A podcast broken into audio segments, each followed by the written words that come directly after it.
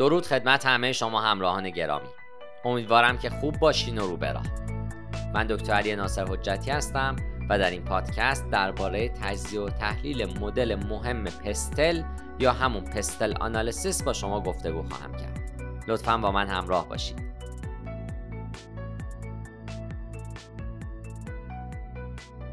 تجزیه و تحلیل پستل مدل توسعه یافته تجزیه و تحلیل PST که برای آنالیز محیطی مورد استفاده قرار می‌گیره. این شیوه به بررسی 6 عامل سیاسی، اقتصادی، اجتماعی، تکنولوژی، محیطی و قانونی که بر کسب و کارها تاثیر مستقیمی دارند می‌پردازه. تجزیه و تحلیل پستل به عنوان بخشی از برنامه‌ریزی استراتژیک و فرایند مدیریت ریسک شناخته میشه. همچنین کسب و کارها می‌تونن با استفاده از این شیوه نظارت کاملی بر اون چیزی که در محیط اونها در حال اتفاق افتادن هست داشته باشند تا بتونن اون چیزی رو که باید در پرتو این عوامل به اونها توجه بشه به صورت کامل شناسایی بکنن. خروجی های تجزیه و تحلیل پستل غالبا به عنوان ورودی های سایر ابزارهای مدیریت کسب و کار مثل تجزیه و تحلیل استبلیوتی، ارزیابی ریسک یا مدل کسب و کار مورد استفاده قرار می‌گیره. انواع مختلفی از این نوع چارچوب وجود دارند که ترکیب‌های مختلفی از عوامل خارجی رو مورد بررسی قرار میدن. من در این پادکست به چهار تا از اونها اشاره می کنم که در صورت تمایل بیشتر اطلاعات اونها رو در سایت زوپا ببینید. مدل PST، مدل STEER، مدل STEEPLE و مدل STEEP. چرا باید از تجزیه و تحلیل پستل استفاده کرد؟ تجزیه و تحلیل پستل به تیم شما کمک می‌کنه تا بازار و جایگاه کسب و کار شما رو بهتر درک بکنند. برنامه ریزی استراتژیکی داشته باشند و اقدام به انجام تحقیقات بازار در بازارهای فعلی و جدید بکنند. در واقع این چارچوب این موارد رو برای شما تأمین می‌کنه. این چارچوب باعث رشد تفکر استراتژیک میشه و به شما کمک می‌کنه تا بتونین ارزیابی دقیقی از مطابقت استراتژی طراحی شده با محیط گسترده تر داشته باشید. یک نمای کلی از تاثیرات خارجی مهم بر کسب و کار ارائه میده و همچنین به مدیران و رهبران کمک می‌کنه تا تصمیمات قاطعانه تر و آگاهانه تری اخذ بکنن. به نظر شما چه کسی در تجزیه و تحلیل PESTEL شرکت داره؟ تجزیه و تحلیل PESTEL در تمامی صنایع و در سطح استراتژیک، دپارتمانی و پروژه کاربرد داره. همچنین میشه از اون به عنوان ورودی اصلی برنامه ها، برنامه ریزی ها، بازاریابی، تغییرات سازمانی، توسعه business و محصولات، مدیریت پروژه و همچنین گزارش تحقیقاتی استفاده کرد.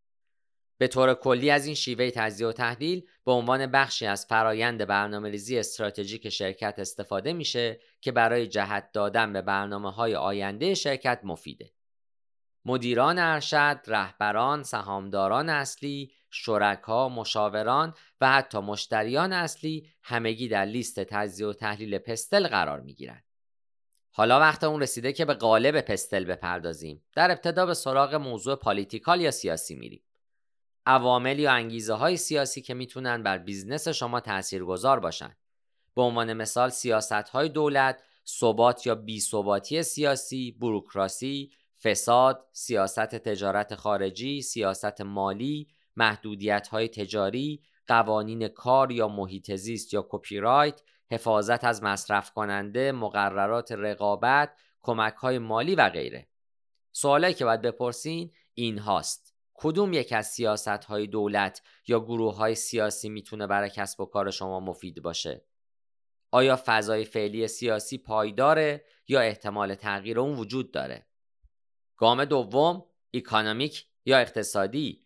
عوامل اقتصادی که می‌تونن بر کاری که می‌خواین انجام بدین تاثیر بذارن. به عنوان مثال ترندهای اقتصادی. نرخ رشد. رشد صنعت. عوامل فصلی. مالیات تورم. نرخ بهره نرخ بین المللی ارز تجارت بین المللی هزینه های نیروی کار درآمد قابل استفاده مصرف کننده نرخ بیکاری در دسترس بودن اعتبار و منابع، سیاست های پولی، هزینه مواد خام و غیره. سوالایی که باید بپرسین شامل این موارده. کدوم یک از عوامل اقتصادی بر حرکت رو به رشد شما تاثیر می‌ذارن؟ آیا عملکرد فعلی اقتصاد بر شما تاثیر می‌ذاره؟ هر کدوم از عوامل اقتصادی به چه شیوهی بر قیمت گذاری، درآمد و هزینه های شما تاثیر خواهند داشت؟ پس از اون به سراغ گام سوشال یا اجتماعی میریم. این بخش شامل جنبه های اجتماعی، نگرش ها و ترند هایی که بر تجارت و بازار هدف شما تاثیر می‌ذارند. به عنوان مثال رویکردها و باورهای مشترک درباره طیف وسیعی از مواردی مثل سلامت، کار، اوقات فراغت، پول، خدمات مشتریان، واردات، مذهب، تابوهای فرهنگی، محیط زیست، رشد جمعیت، اندازه یا ساختار خانواده، مهاجرت، سبک زندگی و غیره. سوالاتی که باید بپرسین شامل این موارده. ارزش ها و باورهای مصرف کننده به چه شیوهی بر عادتهای خرید اونها تاثیر می‌گذارند؟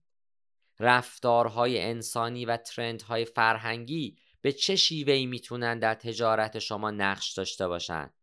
گام چهارم تکنولوژیکال یا همون تکنولوژیک فناوری هایی که می‌تونن بر ساخت، توزیع و ارتباط محصولات و خدمات شما تاثیر بذارن.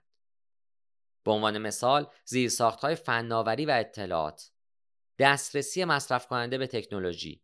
تکنولوژی های نوظهور اتوماسیون قوانین مرتبط با تکنولوژی تحقیق و نوآوری مقررات مالکیت معنوی فناوری و توسعه های فناوری و غیره. هایی که باید بپرسین شامل این موارده کدوم یک از تکنولوژی ها و پیشرفت ها در حال حاضر در دسترس یا در چشم انداز شما قرار دارند؟ چجوری می‌تونن بر فرایندهای شما تأثیر بگذارن؟ بخش پنجم environmental یا محیطی؟ نیروهای محیطی می‌تونن تأثیر به سزایی بر کسب و کار، موقعیت جغرافیایی مشتری، محیط اطراف و منابع مورد استفاده بگذارن. به عنوان مثال آب و هوا، تغییرات اون، رد پای کربنی، قوانین زیست محیطی، قوانین و اهداف آلودگی، سیاست های بازیافت و مدیریت زباله، گونه های در معرض خطر، حمایت از انرژی های تجدیدپذیر و بقیه موارد. سوالایی که باید بپرسین شامل این موارده. محیط فیزیکی فعلی به چه شیوهی بر شما تاثیر می‌گذاره و بالعکس تأثیرات آب و هوا، جو و موقعیت جغرافیایی کدوم موارد هستند؟ آیا شما برای اهداف زیست محیطی آینده آماده هستین؟ گام آخر و ششم legal یا قانونی الزامات قانون و همچنین مقررات فعلی و آتی که بر business شما تاثیر می‌ذارند. به عنوان مثال قوانین مربوط به حمایت از حقوق مصرف کننده، کار، سلامت، ایمنی، ضد انحصار طلبی، کپی رایت، حفاظت از داده ها، مالیات، تبعیض، مقررات یا محدودیت های business داخلی و بین المللی، استانداردهای تبلیغاتی، برچسبگذاری محصولات، استانداردهای ایمنی و غیره. سوالایی که باید بپرسین شامل این موارده. کدوم یک از قوانین و مقررات به کسب و کار شما مرتبط هستند؟ آیا این قوانین به کسب و کار شما کمک می‌کنن یا مانع اون هستند؟ آیا شما تمامی قوانین موجود در تمامی بازارهای خودتون رو می‌دونین؟ حالا وقتش رسیده که به نحوه انجام تجزیه و تحلیل پستل بپردازیم. علاوه بر استفاده از تجزیه و تحلیل پستل برای آنالیز وضع فعلی نیاز هست تا به این موضوع هم توجه بکنید که تغییرات احتمالی به چه شیوهی می‌تونن بر آینده شما تاثیر بذارن. همچنین کسب و کارها با توجه به نوع ماهیتی که دارن ممکنه تاکید و توجه بیشتری بر هر کدوم از این 6 پارامتر داشته باشند. به عنوان مثال مواردی که شرکت های گردشگری به اونها توجه دارند نسبت به مواردی که صنایع مرتبط با سلامت، فناوری اطلاعات، بانک، معدن و غیره به اونها توجه دارن فرق می‌کنه. زمانی این چارچوب می‌تونه مفید باشه که از شرکت کنندگانی به عنوان ورودی استفاده بکنید که دارای طیف وسیعی از دیدگاه های مختلف باشند. البته در صورت وجود پراکندگی جغرافیایی یا بزرگ بودن محیط مورد بررسی گردآوری چنین ورودی هایی می‌تونه کار دشواری باشه کنفرانس های ویدیویی ابزارهای طوفان فکری مثل GroupMap و اسناد آنلاین می‌تونن چنین مشکلاتی رو تا حدود زیادی برای شما حل بکنن. پس در ابتدا به سراغ طوفان فکری یا brainstorming میریم. ایده های طوفان فکری برای هر بخش از تجزیه و تحلیل PESTEL باید بررسی بشه.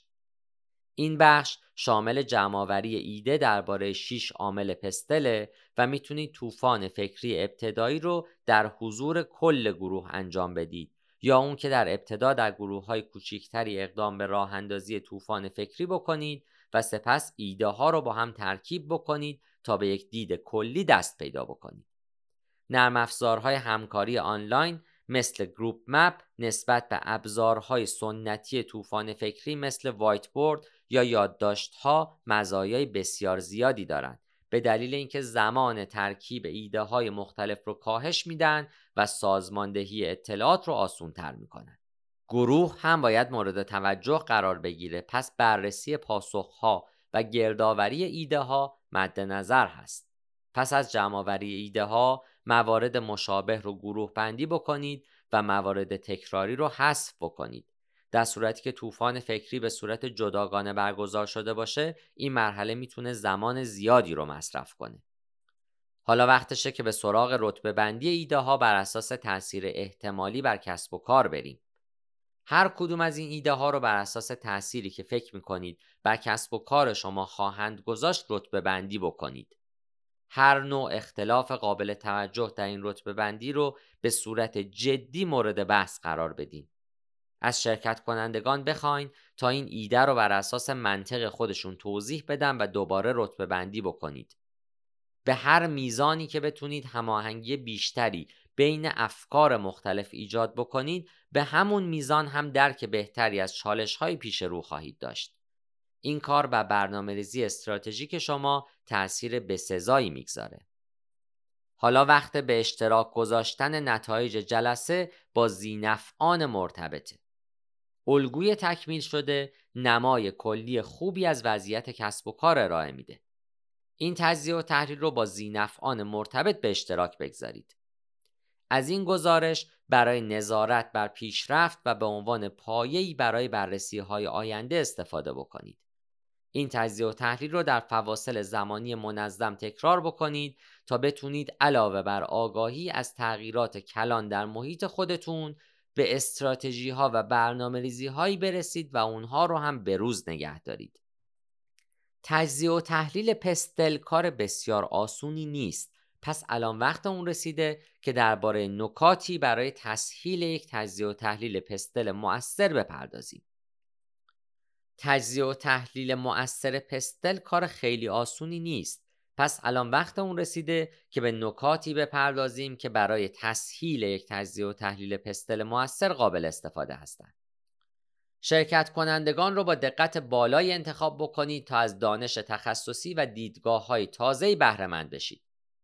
تجزیه و تحلیل PESTEL تنها شامل فهرست کردن عوامل سیاسی، اقتصادی و غیره نیست. در واقع شما باید اعتبار این عوامل رو با توجه به اطلاعات مختلف تایید بکنید و تأثیر اونها رو بر business خودتون ارزیابی بکنید.